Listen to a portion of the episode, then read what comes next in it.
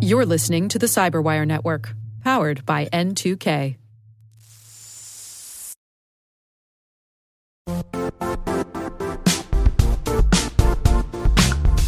The IT world used to be simpler.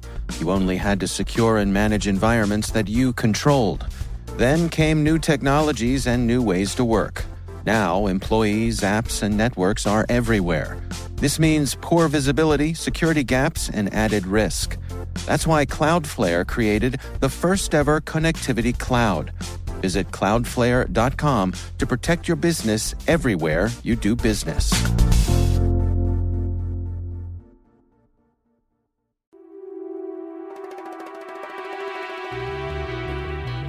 Hi, and welcome to Spycast from the secret files of the International Spy Museum in Washington, D.C. I'm Dr. Vince Houghton, the museum's historian and curator. Every week, Spycast brings you interesting conversations with authors, scholars, and practitioners who live in the world of global espionage. If you have any questions, comments, or concerns about Spycast, or if you want to suggest someone who might be a good future guest, email us at spycast at spymuseum.org. That's spycast at spymuseum.org. Also, if you like what you hear, and even if you don't, please take a minute to review us on iTunes or whatever platform you might be listening. We're always looking for ways to make Spycast better, and you can help.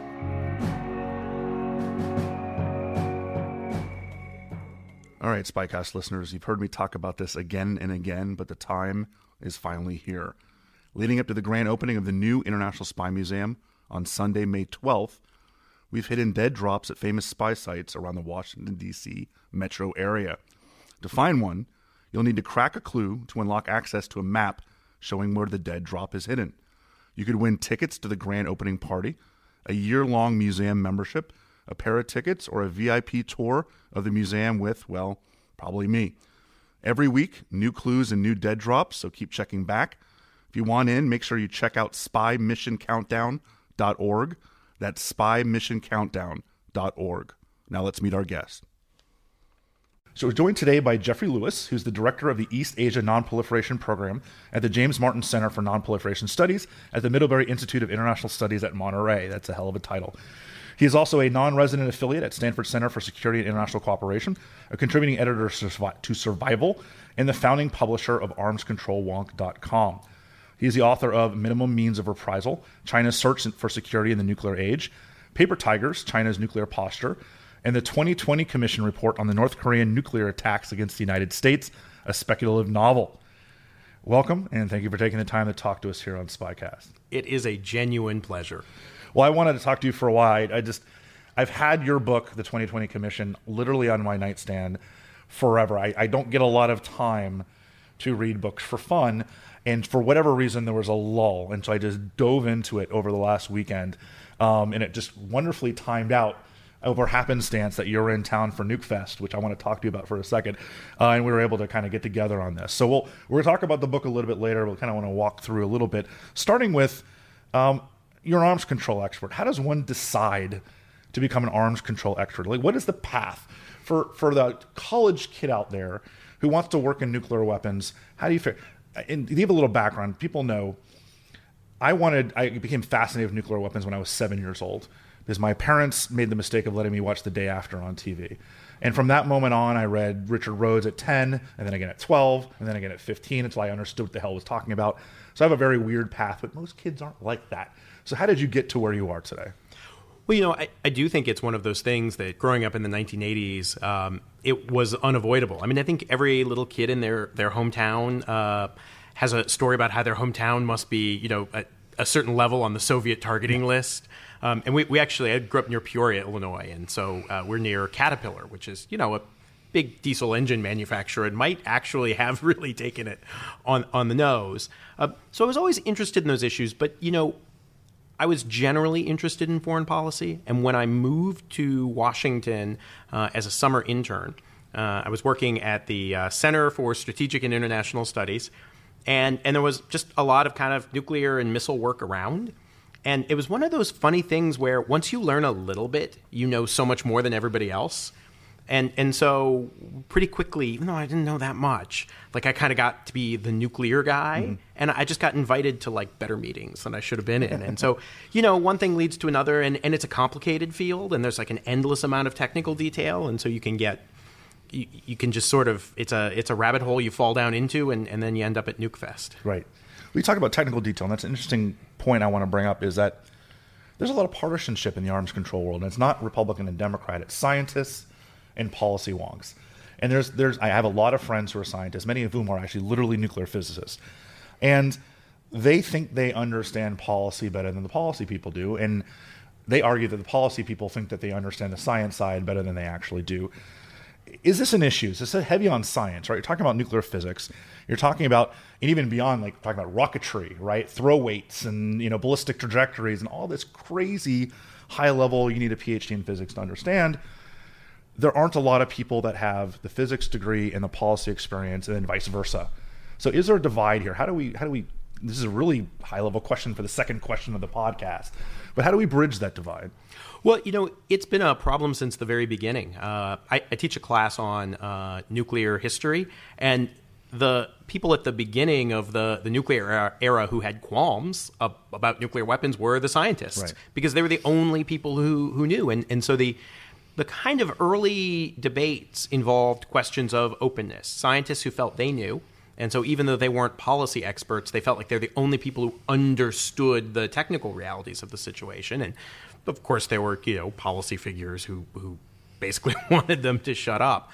Uh, but I mean, I think you see that that stretches all the way to the present day. Mm-hmm. So um, you know, if you look at the organizations that got set up um, in the immediate aftermath uh, uh, of the uh, first use of nuclear weapons, you know, they were scientists organizations. Right. We still have the Bulletin of the Atomic Scientists. Well, the FAS, and, Federation of now American Scientists, but it was atomic science. That's exactly right. Yeah. And and so, you know, those those fault lines exist to the present day. And, you know, I'm not someone with a technical degree, but, but um, a lot of my mentors uh, were people who were mentored by that first generation right. of scientists. So, uh, you know, how do you bridge the divide? I mean, I think it's really tough because it's a different part of your brain for the technical piece than it is for the policy piece. Mm-hmm. I meet a lot of policy smart people who can't tell a missile from a warhead, and I, I meet a lot of scientists who cannot frame a policy question, but I think you just you know you have to have a mix of both people, and and and and you got to go at it. Well, I mean, the trick for me, what gets me about the scientists is, is in many cases, not all of them. I'm not trying to generalize about everybody. Is there's the number one question tends to be, can we do this? And very rarely do we get to this. Should we do this? And that I think of things like ballistic missile defense. I think of things like even the conversation right now about making low low yield nuclear weapons and other things like that too. And even going back to the like some of the obscure things like the EMP debate, which drives a lot of us absolutely bonkers up the wall is it technically feasible? Well, that science is still debatable, and some people argue it's not. Like you know, heliophysicists will argue that it's not. But it's why the hell would you use a nuclear weapon for that purpose versus just nuking a city? Same basic idea about this is argument that Oppenheimer and, and everyone else at the time were saying, sure, we can make a thermonuclear weapon, but should we? And Oppenheimer, of course, says no, and Teller says yes. But this is not a new argument, but it still exists today. That seems to be this divide. Is this idea of we don't just want to make it because we can. We need to have the conversation about should we do it. Yeah, I think you know so much of the discussion turns on what is possible because that's a kind of knowable problem. You know, so we have a lot of dif- discussions, for example, about whether or not missile defense works, because at least that's a context where you have a kind of knowable question and you can try to to, to box things out and frame them and, and, and really get a yes or no answer. Uh, but if you then transition that conversation to stability, you know, do missile defenses enhance stability? It's like, well, that's now messy and complicated, and, and you know, it involves uh, not just the technology, but the the psychology of the policymakers who are making decisions and how they perceive both the threats they're facing and the efficacy of their defenses. Um, and, you know, like then you're in crazy town, right. you know, because just there is no objective answer to those questions, and so it's. Um, you know, it's it, it's very interesting to me to see how you know we have these policy questions and there is i think a very strong tendency to try to push them back into technical questions because we feel like we can answer them mm-hmm. but but it's not really what we care about right There, there's a perception that, that I, I fight against as much as I possibly can, but that people at like Nukefest and other places are, are granolas fighting for global zero, and they have an agenda, and that we shouldn't take them seriously because. And I push this argument back against the scientists. I say, well, the scientists are looking for budgets and they're looking for all the money to build their BMD system. How do we get beyond the you have an agenda because you're a tree hugging granola versus you have an agenda because you want a billion dollars to build your your brilliant pebble system you know, I think at, at the end of the day, um, our community is divided for the same reason that the United States is divided, and and you know these arguments have always been poisonous. Um, you know, when when Oppenheimer decided that he didn't want the United States to build thermonuclear weapons, um, you know, he lost his security mm-hmm. clearance, right? And and there was what a lot of people felt was a very political effort to target him. Now, he he, he certainly gave the people who wanted to pull his security clearance plenty of rope to hang him with, right? Uh, but you know that that's just I think been an endemic uh, aspect. You know, we at the uh, Middlebury Institute of International Studies at Monterey, the mouthful you mentioned, uh, we have a student named Paul Warnke. And, and, his grandfather was also Paul Warnke, and he, and he was a, a, a well-known political appointee. And during his confirmation hearing at the beginning of the Carter administration, uh, Paul Nitze, uh, himself quite famous, testified that Paul Warnke was a bad American, right? Because they disagreed about these policy questions. Right. They, they also didn't like one another, yeah. right? Uh, so you know, I, I, would like to have a pat answer about how we move past it, but right. I, I, I, you know, I think the way to move past it is just not to give into it. You know, is really truly to try to listen to one another, um, and and and and make progress that way. Um, but I think we have to be realistic that people are people and, and they aren't always nice. Do you think there's a generation of Americans, maybe it's not even generational, maybe it's just even the older Americans have forgotten the threat that we all lived with during the Cold War? I mean, I look at things like pulling out of the INF Treaty and just how hard that was fought for by Republican administrations to try to make the world a safer place. And you look at conversations about nuclear weapons being just another weapon. I mean, I think it was Harry Truman before Donald Trump was the last president who didn't quite understand, and because they were brand new at the time. Is there a kind of a public misunderstanding of what these weapons can do? And more importantly, I guess, is there a policymaker misunderstanding of what these weapons can do? I mean, again, the low yield weapon conversation really shows me that people don't understand what the hell they're talking about. Yeah, it's really interesting. I mean, one of the things I, I teach in my class is how this view evolved. So Eisenhower, it's as you say, like Truman is the last president to really have a very kind of well, it's just a bigger bomb kind of view. Um, Eisenhower starts off talking that way, and then he starts talking in different ways, mm-hmm. and you can really see that his his thinking changes. And you know that really runs all the way up through Reagan, who was personally horrified right. by the day after. You know.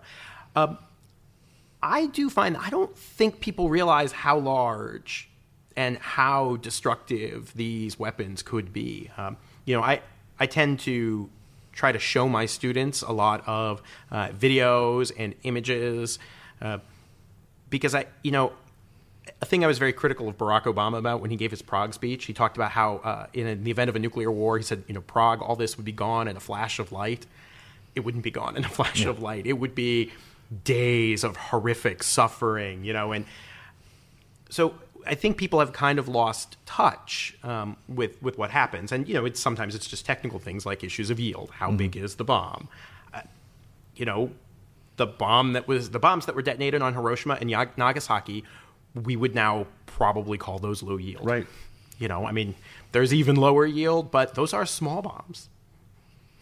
Well, yeah, when you start talking about megatonnage, then it just that's the end of the conversation. I mean, that, that's uh, well, you know, I, there's a perfect example. I was uh, uh, talking to a younger colleague today.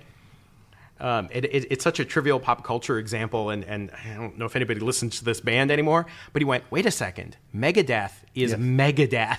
And it's like, yes, yes, we're talking about society level collapse. That's, that's what the term means. Well, I mean, and that's, most people aren't thinking, even in a nuclear exchange, that we've kind of dialed down our, our yields to the kind of hundreds of kilotons. But even in that case, talking about massive, massive weapons.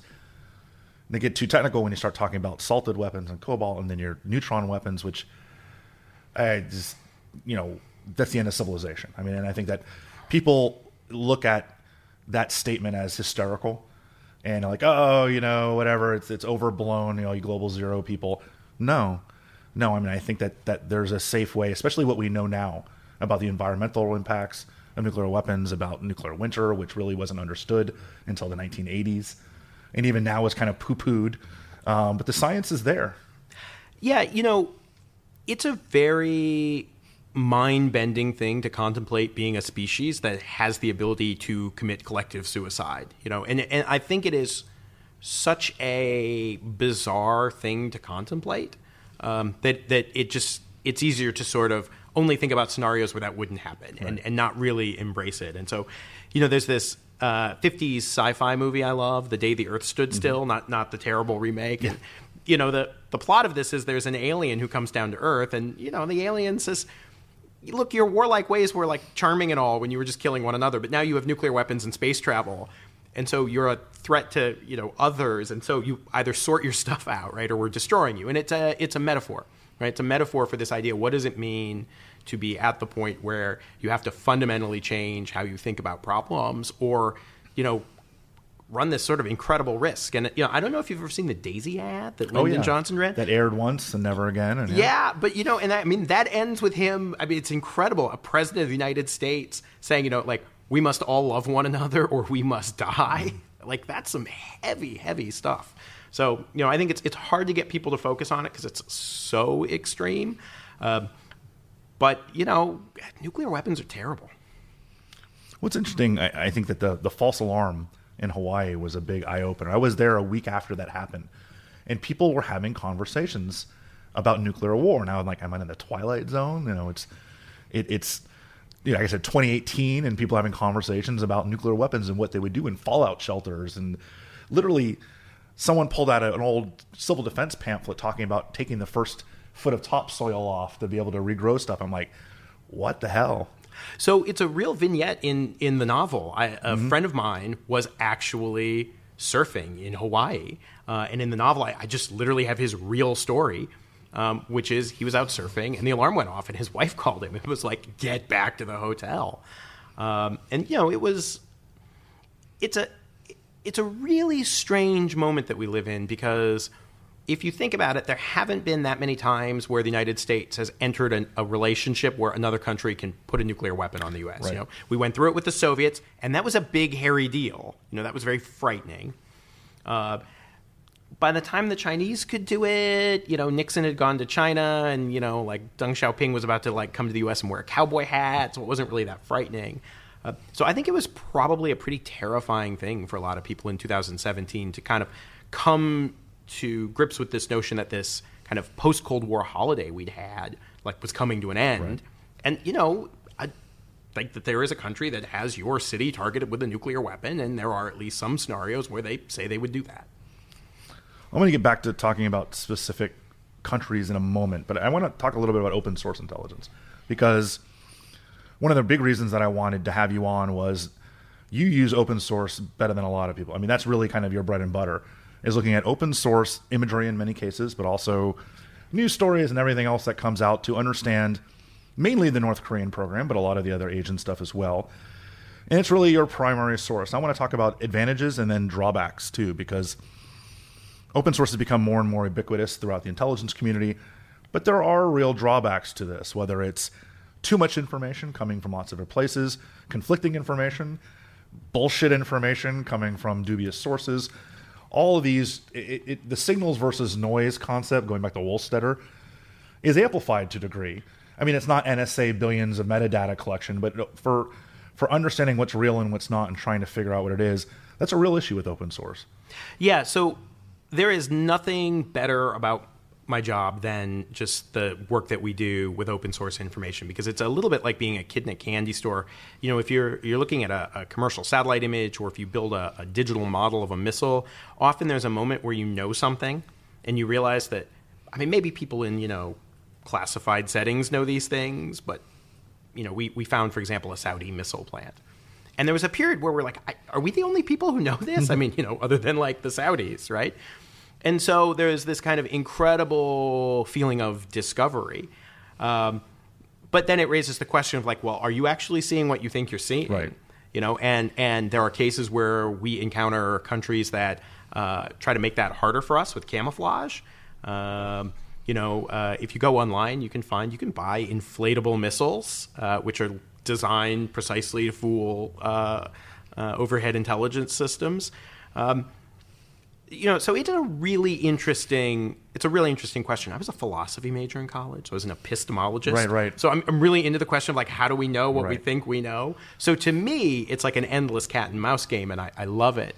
Um, but you have to be really careful because you don't want to be one of these people who just, I don't know, sees a parking lot and freaks out. We also have to. I mean, you think about social media and you think about all the people providing information. Really, a lot of what comes down to is kind of vetting this information, trying to figure out what it's coming in, because even the experts in the field can get ahead of themselves, can report bad information. You know, the formal press does this all the time, and they kind of go back and have to retract things. But if you're basing an entire analysis based on faulty information or a dubious source, who the hell knows if you're getting what you need to from that? Oh yeah, confirmation bias is a hell of a drug, right? If you if you are looking for something, you'll find it. Um, there's a, a declassified case study I teach, um, and and I, I teach it because we have the kind of declassified record from the U.S. looking at China in in the 1960s, but it it it's it's a really important thing for open source researchers to know. Uh, you know, the U.S. became convinced that there was a, a plutonium production reactor in China. Now, there wasn't at this point, right? They were using a different method.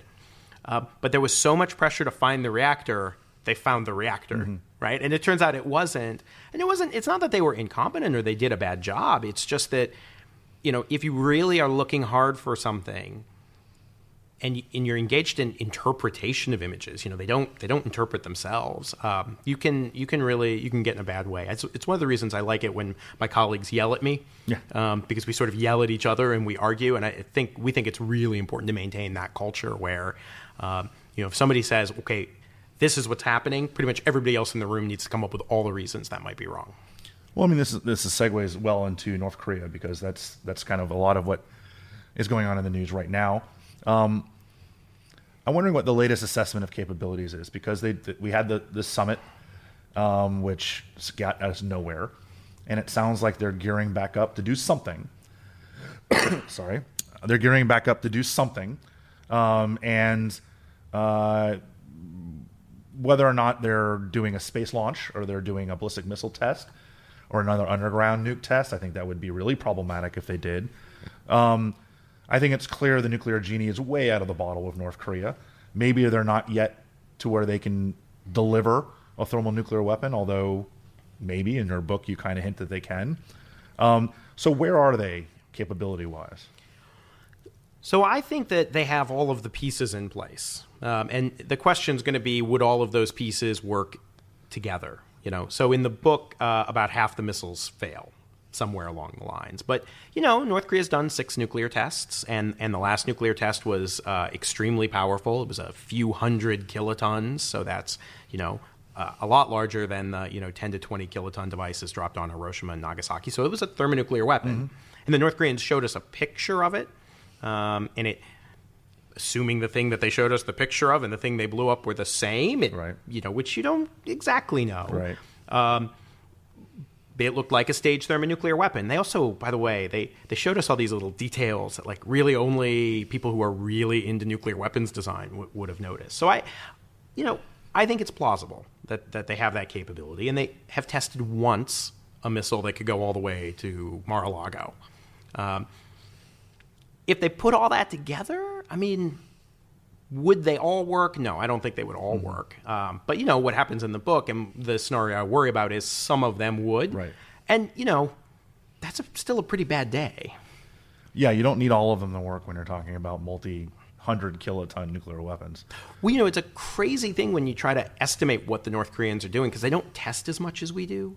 So um, they're kind of happy with unreliable weapons. You know, and I think often we kind of look at something and we'd say, like, well, you know, this missile's really not going to be very reliable. You know, half of them probably won't work. And I think if you ask the North Koreans, they'd be like, this missile's really reliable. Like, half of them are going to work. Right. Well, let me. You mentioned in the book several times, and, and obviously this has been co- talked about in the real world about Kim Jong Un as a rational actor.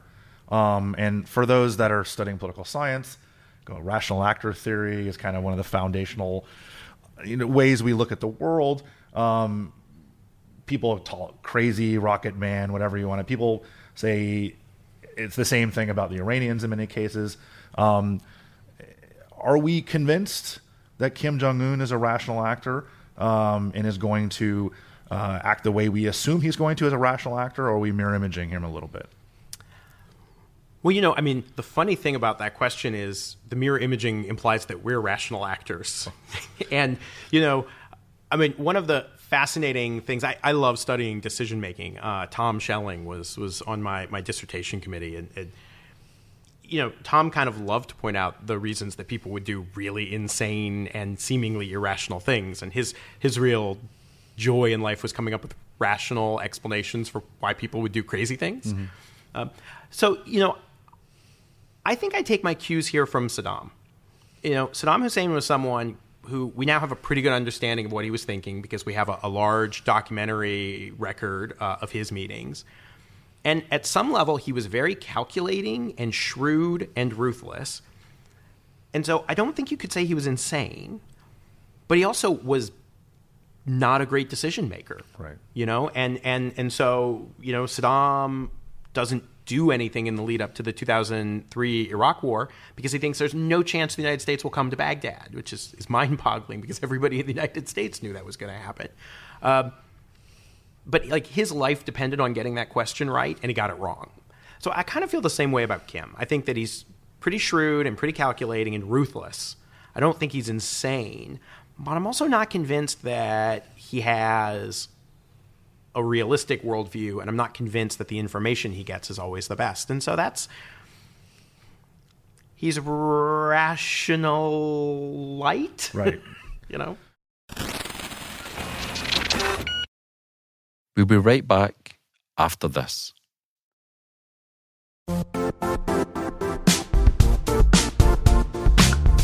And now, a word from our sponsor, Zscaler, the leader in cloud security.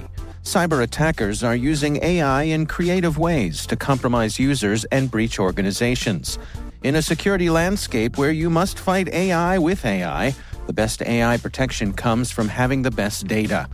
Zscaler has extended its zero trust architecture with powerful AI engines that are trained and tuned by 500 trillion daily signals. Learn more about Zscaler Zero Trust Plus AI to prevent ransomware and AI attacks. Experience your world secured. Visit zscaler.com slash zero trust AI.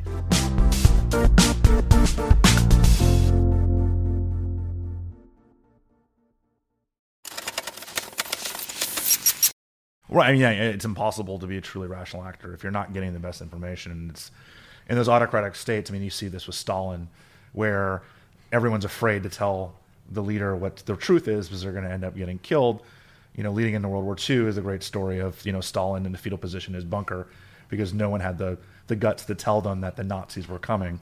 Uh, you hope that in the nuclear age, that that is limited somewhat, but yeah, I don't I don't yeah. have those hopes. Yes. I mean, I I it's really interesting. I mean, one one thing I, I do participate in occasionally are uh, track two dialogues where you have you know um, you know they're not government to government they're non-government to non-government but often people are you know either have previously served in government or advisors. And just watching like chinese and americans talk to one another or north koreans and americans talk to one another like there's a lot of room for misunderstanding in those right. conversations. And so like add the bomb and i, I get nervous. Well i mean if you I, this is the last i'm going to talk about this. Is going to harp on this forever. If you look at the history of the relationship between korea china and the united states it's built upon miscommunication, misperception, just the war itself and the way it started and the misunderstanding of Chinese intentions the United States had when they pushed towards the border. All these things were built on a complete and utter misunderstanding of the way the other side views the world. And it's hard to say, especially with North Korea, that we've gotten any better at understanding a kingdom that hasn't changed. And it's not like we've been able to infiltrate it and understand it better than we do back in 1950. Yeah, you know, there's this um, lovely uh, case study in, in my class involving the very end of the Korean War, which I think just perfectly encapsulates this. The you know, the, the Korean War really gets hung up over the issue of uh, what to do with POWs. Right. And um, uh, the South Korean president, angry at the negotiations that were underway, frees some of those POWs as a kind of affront to the North Koreans and the Chinese, intending, I think, to blow up the agreement. Uh, it doesn't blow up the agreement, but the, the, Chinese and the North Koreans attack a single South Korean military unit and destroy it. And it's a it's a, a, a unit that's a unit affiliated with the president. So it's a, it's a very it's a symbolic mm-hmm. response. Um, and the Chinese are like very clear about what they're doing. You know that like this is just you did this bad thing, we are going to do this other bad thing, and now we're square and we can go back. Eisenhower in his memoirs is baffled by why they attacked and then stopped you know, and and so you know they think they're signaling, and we don't catch it. And I, you know, I think we still see that today a lot. Well, in the same end of the Korean War, we thought we were signaling them when Eisenhower kind of hinted about nuclear weapons, went through the Indian ambassador and all this stuff, and they just didn't get it. Or they just didn't have the response that we expected them to. And you can see some of that today still taking place where not just the Trump administration, but the Obama administration, the Bush administration, going back all the way to probably the 1990s is when there was some kind of serious conversation there uh, when the nuclear program started up about signals and understanding what people are trying to say. Yeah, you know, I'm I'm one of these people who's just really skeptical of signaling. I mean, I just every time I do a case study. Uh, it always seems to me that American policymakers are very clear to themselves about what they're trying to say. And then anytime you get the other half of the conversation, it's just, it's totally lost on people. Uh, so, you know, and I see this even with North Korean propaganda, you know, listening to people try to interpret North Korean propaganda, which they think is very clear, right? And they think is very direct and, you know, explain some of these concepts to Americans. And they're like, that sounds weird. Well, there's a signaling happening from our perspective uh, that I think is particularly dangerous. And that's some people talking about the Libya model for, for disarmament. Uh, primarily, this is people like John Bolton, National Security Advisor. Um, that didn't work out all that well for Muammar Gaddafi. Uh, why would Kim Jong Un think that's a good idea? Yeah, I have. I really struggle with this because you know I I think the North Koreans have been pretty clear that they aren't going to disarm. That you know what they're offering is a kind of uh, a relaxation of tension and, and maybe an agreement, uh, you know, to be like Israel, a country that has nuclear weapons, but eh, yeah, we don't talk about that, right? Um, and it's really interesting because whenever John Bolton brings up the Libya model, um, it's incredible because if you were the North Koreans, you would think, okay, at the end of the first Gulf War, Saddam disarmed, um, and that left him vulnerable. And then at the end of the second Gulf War, uh, Gaddafi was persuaded to disarm, and that left him vulnerable. Why would Kim Jong un sign up for this? And I, I think the strangest part about us not wanting to discuss that is the North Koreans have been really clear about that. Right. I mean, the North Koreans have released many propagandistic statements that, that literally say the mistake these two countries made was was disarming. So we can tack on Ukraine to that also with the whole idea of giving up their nuclear weapons, leaving them wide open. Or, yeah, you know, I get defensive about this because I don't think Ukraine really had any choice. But you know what? That is how the Ukrainians feel right, about exactly. it. Exactly. You know, yeah. and so I can like as a scholar say like, well, you don't really remember the details. You know, you couldn't have taken them over. But at some level, it doesn't matter because it's exactly the case. The Ukrainians feel like they gave this up, and now and outside outside people looking at it, maybe Kim Jong Un could also perceive that as you give up your weapons and this is what happens to you. I, you know, I, I think that's exactly right, yeah. right? So, you know, whatever whatever complaint I have about that example, I mean, it just we don't have a great track record of countries disarming themselves um, in a, in a unilateral way. Um, and, and then having their much larger, more powerful right. adversary um, letting things go indefinitely. Let's take a quick tour through Asia uh, and kind of hit up some hot spots. Uh, I'm glad we're still physically alive and here to talk about India and Pakistan. That it seems to have cooled off a little bit. A week and change ago, it looked pretty bad. Um, is this still, for nuclear experts, is this still the place that keeps people up at night? I mean, it seems like if World War III starts, it's going to be here. I mean, it's terrifying. You know, there are a couple of instances where there are, you know, nuclear armed powers fighting one another. But we've never seen anything like the intensity of the fighting that we get across that border and its frequency. You know, it seems like every decade or so we have a really serious nuclear crisis. Uh, so, you know, the example I always think of is in the years leading up to World War One, there were these series of crises. And, and, every time there was a crisis and it was worked out and things passed, I think people got a little bit um, blasé mm about them. But I think in hindsight, we recognize it was just a matter of time before one of these crises got out of control. I, I worry a little bit about that. Well, I mean, clear, it's clear that the, the Indian Army and the Indian military is so much more powerful than the Pak military. And most everyone assumes that the Pakistanis, and they've leaked this out, have some kind of red line where if they're losing enough territory or if India crosses a certain point, then it's a, almost an automatic nuclear response. And there's arguments about whether regional commanders have been given launch authorization, et cetera, et cetera. But for the most part, it's pretty common knowledge that at some point the Pakistanis will have to resort to nuclear weapons if there's a full fledged war. That's never been, I mean, if the United States and the Soviet Union fought somewhere during the Cold War, there's the chance that it doesn't go nuclear because both of the militaries are relatively, it's not across the Fulda Gap or whatever. There's a chance it doesn't go nuclear. Same when Russia and China fought wars against each other. But this, I'm not sure there is. Yeah, you know, it's it's really hard because on the one hand, you you want to imagine that whatever the plans that people have, when the, when the chips are down, they're going to know that this is madness. But but the problem is, when you have plans, you you often feel locked into them. Right. Right. And so, you know, the the situation with Pakistan for me is particularly worrisome because, you know, I, I do think that they rely on their nuclear weapons to offset their conventional inferiority. And, and we can all sit here and think, like, okay, but you wouldn't really be that crazy. But, but it's, you know, that's because we're sitting here in a nice studio and nobody's attacking us. I think it maybe feels different in the bunker. Well, in the 1950s in the United States, the SIOP essentially required that you push the button and then you get out of the way, right? I mean, that's that's really where the Pakistanis are and their nuclear evolution, is where we were in the mid to late 1950s, maybe a little bit further ahead. But we talk about them being crazy, but that was our nuclear policy for two decades of yeah. massive retaliation, get out of the way, there's no time for targeting packages, redundancy, like 300 missiles targeted on the Kremlin. That's we can call them crazy all we want to, but that was our policy for two decades. Yeah, well, and I mean, it was a long time before policymakers decided to give themselves a separate Chinese option. Yeah. You know, and so if, if things happened in, in Europe, they were going to happen throughout the entire world. So, yeah, you know, I, I think that it's it is very easy to step back and look at these plans and say something's crazy. Um, but you know, the thing you learn when you go to Nuke Fest is there are reasons that people articulate for this, and and oftentimes countries develop plans involving nuclear weapons that, you know, they'll send a chill down your spine. Yep.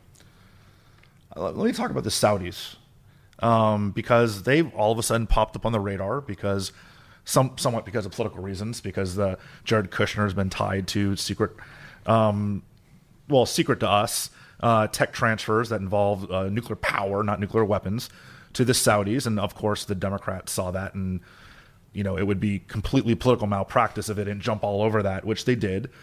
But there's a bigger issue here because people may forget or they may never have known kind of the Saudi flirtation with nuclear weapons has always been a fear, particularly if Iran is getting closer and closer to nuclear weapons, whether the JCPOA collapsing or not is going to stop that. The Saudis would not probably allow themselves to remain unarmed if Iran goes nuclear.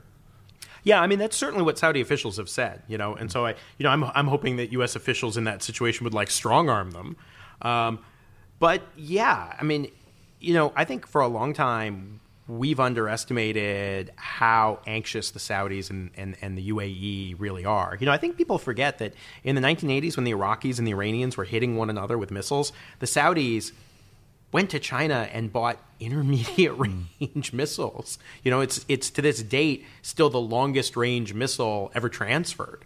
Uh, and and like why why did the Saudis do that? And it was just intolerable for them that Iran and Iraq could be hitting each other with missiles and that might be able to do the same thing to Saudi Arabia and that they couldn't turn around, right? And you know, what I think was so interesting about that event is US policymakers missed it Like they just they didn't see it coming because they weren't expecting it to come. Um, and so we actually had a very similar experience where we were monitoring some uh, known Saudi missile bases, and we saw that Saudis had put up a, a plant for producing their own missiles. Right? Again, it's not a thing we were expecting to see. Um, now, now those are missiles; those aren't nuclear warheads. Uh, but it does make me a little nervous that we, I think, have consistently underestimated their threat perception and and their feeling that they might have to follow suit. So yeah, I think it's you know it's it's not a trivial concern, and uh, you know we all all of us at NukeFest play this game like like who's on your list, mm-hmm. you know, who might be next. You know, there's that Tom Lehrer song, "Who's Next," uh, and I think for a lot of us, the the Saudis are on the, the short list of of who might be next. Are there other candidates that pop around for? Oh, I, I avoided doing this at NukeFest because I didn't want to create an international incident. I mean, so you know, my list I'm going to go geographically. Mm. This is not really an order of priority. Um, I worry a little about Brazil. I worry a little bit about Algeria, which which had a program in the 1990s. It shut it down and still hasn't signed the additional protocol with the IAEA, which is a safeguards agreement that they should they should sign. Um, worry a little about Burma. Hmm. Um, worry about Saudi. Worry about UAE. Um, and I, I, worry about Taiwan, and, and in an extreme case, with a, with a different president, I worry about South Korea. That's I mean, yeah, particularly if, if North Korea and then China and the South China Sea with Taiwan, and yeah, and no it, Japan. No, you know, it's funny. I I think that there is a real, uh, yeah. I don't have the Japanese on the list because the Japanese public really hates nuclear weapons. Well, yeah, you know, and you, you wonder why. Yeah, right. right. It turns out you you you, you destroy two cities and people get a little sore about it. Um, you know, I've watched the Japanese. I've watched Shinzo Abe try to under try to uh, implement constitutional reform uh, in order to allow Japan to play a larger role militarily, and I've always been struck at how much pushback there right. is. So you know, on the technical side, it would be a snap right. for the Japanese, and so I, I guess we shouldn't discount it because it would be relatively easy for them. But I guess I have been impressed by how much natural resistance there was. Whereas, you know, if you look at like public polling surveys, um, you know, the very strong nuclear allergy that exists in Japan does not exist in South Korea. You know, South Korea, it's sort of 50 50, depends on the day you ask people and, and how much you tell them about the downsides or the upsides. Let me quickly touch upon the Russians. Um, this is where I wonder about open sources disinformation because there's a lot of nonsense coming out, whether it's hypersonic weapons or nuclear powered cruise missiles that fly 22 feet and then crash, or new insights into Russian nuclear doctrine, where you know all of a sudden we have to reimagine things that we've thought we've understood for 50 years. Um, is this just a lot of kind of finger waving? Is this a lot of saber rattling? I, you know, I don't know. I mean, it is such a menagerie of insane Cold War ideas on display, right? There's the, the doomsday torpedo, there's the, the nuclear powered cruise missile, which the US looked at doing in the, the 50s and 60s, which is, just spews radiation and, and is a nightmare. Um, there are these hypersonic reentry vehicles. They've talked about actually uh, being able to shoot uh, missiles over the South Pole, mm-hmm. so you know it would be harder for the U.S. to detect them. There's a uh, a huge investment in different kinds of cruise missiles, which you know aren't particularly sci-fi, but like it's it's really incredible to me the breadth of programs that the Russians are showing off at the moment, um, and I, they're clearly clearly trying to rattle us, right? I mean, they're showing us far more detail than we've we've ever seen in the past. So you know, I don't know. I mean, what we've tried to do is establish where these things are being tested and try to work out whether the test infrastructure is you know realistic. But but I don't know. You know, I think some of them are probably real, but I got my doubts about some others. At what point do you bring in economic factors? Because one thing I look at is somewhat like as a hobby, because I have like nine full time jobs right now, is is Russian armor, right? Because I'm a former tanker in the army, and the new Russian tank was supposed to be, you know, this badass Russian tank with a autonomous turret and all this, and they were going to build ten thousand of them. They can't even build hundred because they're broke and it's it's basically they went against the tried and true quantity is a quality all its own, going back to Stalin and building T seventy twos at work, and went in our direction of building like the G Wiz push button, you know M one A two SEP digital crap that we have now that works great, but we know how to keep it up. They don't. If they're this broke and can't maintain their tank force, creating a fleet of hypersonic weapons or of ballistic missiles that can defeat our, well, I was going to say beat our, defeat our BMD, but that's not all that hard to do. But these newfangled weapons just seem to be so tech heavy and so resource heavy mm-hmm. that it's hard to think that economically the Russians could support this. Yeah, I, I think that, you know, some of the programs, I think the Russians just exaggerate the impact that they're actually going to have. So, for example, the hypersonic reentry vehicle, the U.S. looked at these kind of gliders in the in the 60s, uh, and and it's a it's a funny thing because people actually think about hypersonics as going really fast, which is true. It, it's fast, right? It's hypersonic. Mm. But it's actually much slower than a reentry vehicle from a from a warhead. Right. You know, so it actually has to slow down to glide, which means a missile defense system would actually have a better shot at it, right? So that I think that a little bit of the Russians just figuring out that something bothers us and then you know talking about it a lot. Um, and so I, those are things I think they can do. I don't I don't think it would make that much of a difference. I mean, the place I really am baffled by is the nuclear powered cruise missile because that really should be that should be a lot of work you know, and that should be a technically difficult thing. And you know, they were testing it in the Arctic, and we watched them pack up that test site, and then they they moved their test site. So I, you know, can't really prove that some of these things don't don't don't exist, but like, yeah, I have the same fundamental yeah. skepticism that they're going to be able to pull off all the things that they're showing us. I think back of the old May Day parades where they would have like the backfire bomber on display and want to make us think that there's hundreds of these and fly the same four overhead in like six different formations. So the CIA guy on the ground would be counting and be like, God, there's 30 of these, and it would be the same ones and it would just fly in different ways. I think there's a lot of kind of sleight of hand going on here with some of these weapon systems. Okay, so let let's talk about the 2020 Commission report book. We've been talking a little bit about it. A lot of what we've been talking about is the theme of this book. Uh, the title the 2020 Commission report on the North Korean nuclear attacks against the United States. As you probably expect, the subtitle is a speculative novel, since this hasn't happened yet. Um, fascinating, but where the hell did you come up with the idea for writing this?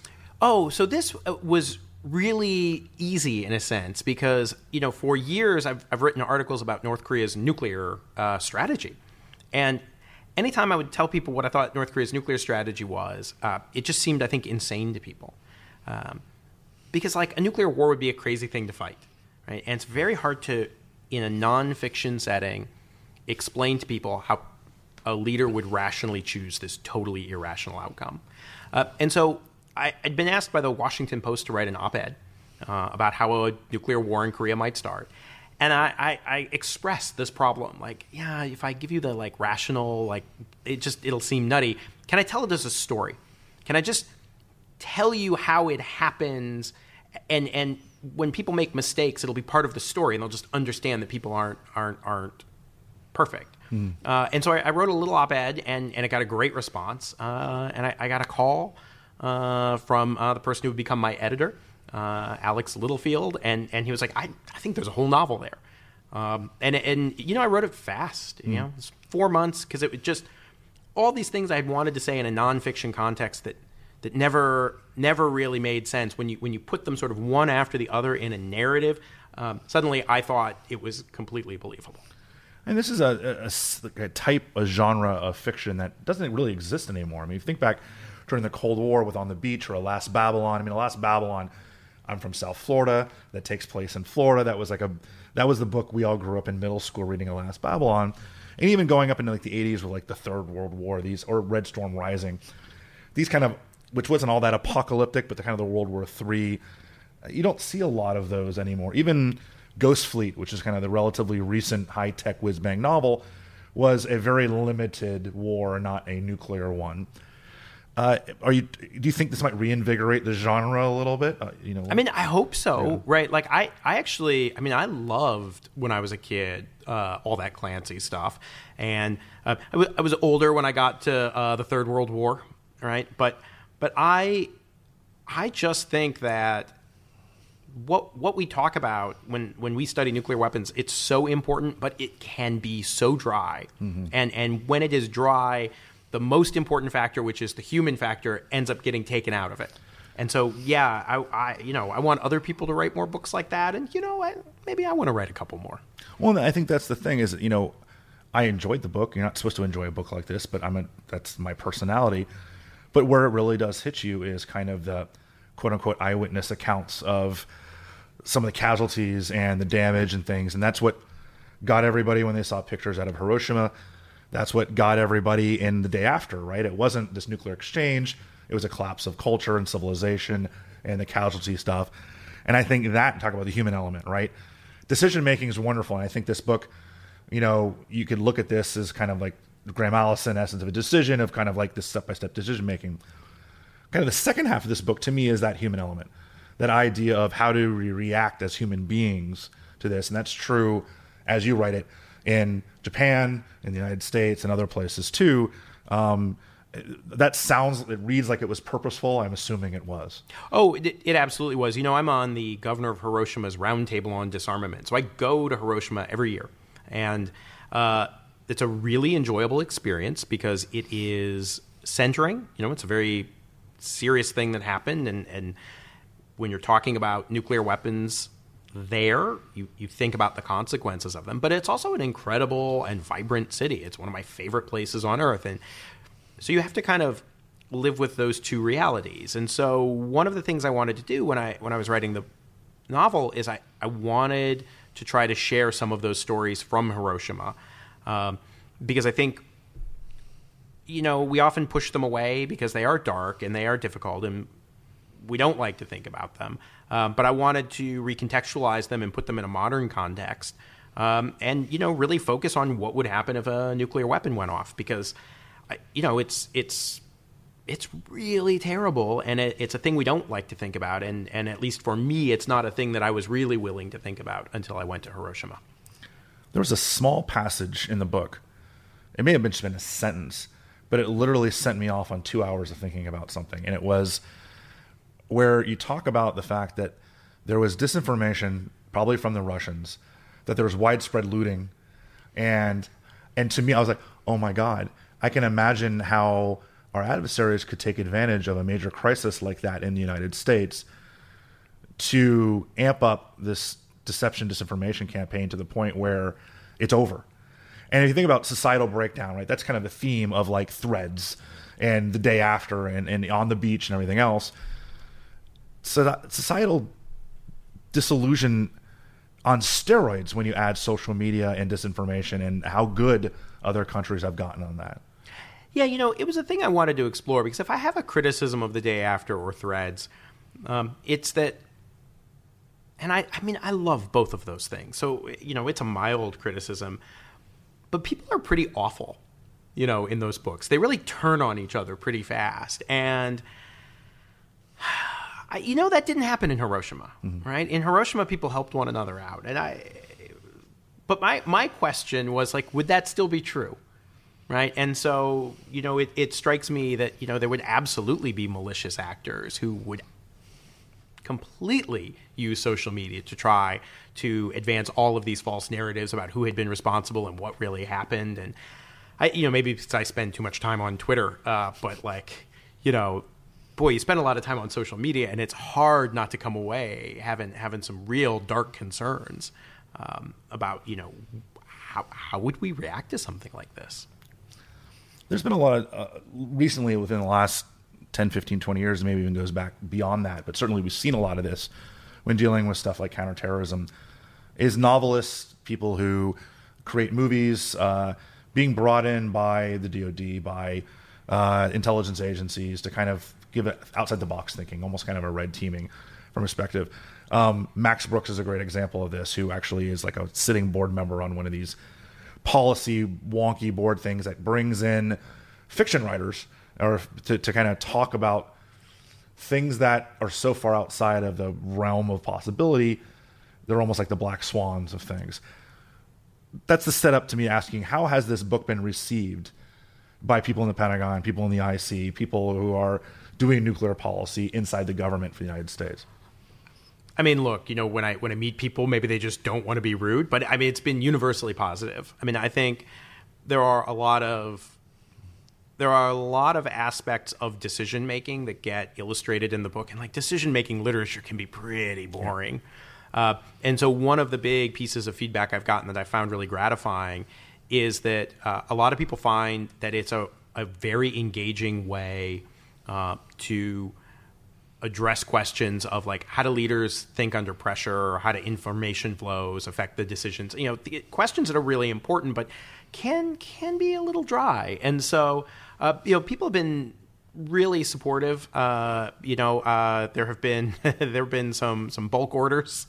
Um, and uh, you know I've, I've I've I've given some talks um, and just uh, generally speaking I feel like there have been a lot of folks who definitely feel like the situation in Korea could get out of control, um, but haven't really until now had a had a had a book where they were like, okay, so this is a way that can happen, right? right? And so that that part has been really gratifying. You probably won't be invited to the White House to give a talk to. Uh, Maybe incinerating Melania was not not not the not the best authorial choice. Um, yeah, you know, you know, it's that's the least bad thing you do to Donald Trump in that book is incinerate his wife. You know, so. I, I gave it to a Trump voting friend of mine uh, in California, and, and, I really wanted his his opinion on it, um, and he was like, "It's vicious but fair." so, you know, I, you know, partly, I will say you know, I, in the book, I try to treat Trump like a like a force of nature. He's a he's a hurricane. You know, he's not a malevolent actor. He doesn't want this war right. at any point. Um, he does make some bad decisions, but you know, pretty much everybody in this book makes bad decisions. Um, and and I would say, you know, a lot of the things that I discuss are things that could go wrong in any administration. You know, right. they're the kind of mistakes anyone could make. It's just Donald Trump makes it more colorful and more publicly and louder. Yeah, yeah. absolutely. I mean, you know, it, he is in some ways, it, by his own choosing, he is such a caricature because of how loud he is. Um, it, it ends up being a really useful authorial device to illustrate things that, that would really be true of any president. The book is a 2020 Commission report on the North Korean nuclear attacks against the United States, a speculative novel. It's highly recommended. Uh, I I usually read books because I have to. I read this one for fun, thank God. Uh, but if you have fun the same way I do, this will be a fantastic book for you. Even if not, uh, it's really a way to um, to kind of try to wrap our heads around some of this decision making that may or may not go this way. Let's hope it doesn't. For everyone who lives literally in the ground zero of Northern Virginia, in the book, I'm like, damn it. Well, at least I won't know I'm dead. Um, and if you want to know a little bit about Chinese nuclear policy, uh, Jeff Lewis has two other books on that too, as I mentioned in the intro. Both are highly recommended as well. A little more wonky than this, uh, but they really take a deep dive into some of the more important nuclear issues um, in China policy. So thank you so much for joining us here on Spycast. We truly appreciate it. It was a pleasure. Thank you for listening to Spycast. Remember, every Tuesday we will post a new podcast available from both spymuseum.org and iTunes. If you have any questions or comments about Spycast, email us at spycast at spymuseum.org or leave a comment or review on our iTunes page. You can also follow us on Twitter at INTL Spycast. That's INTL Spycast. Talk to you next week.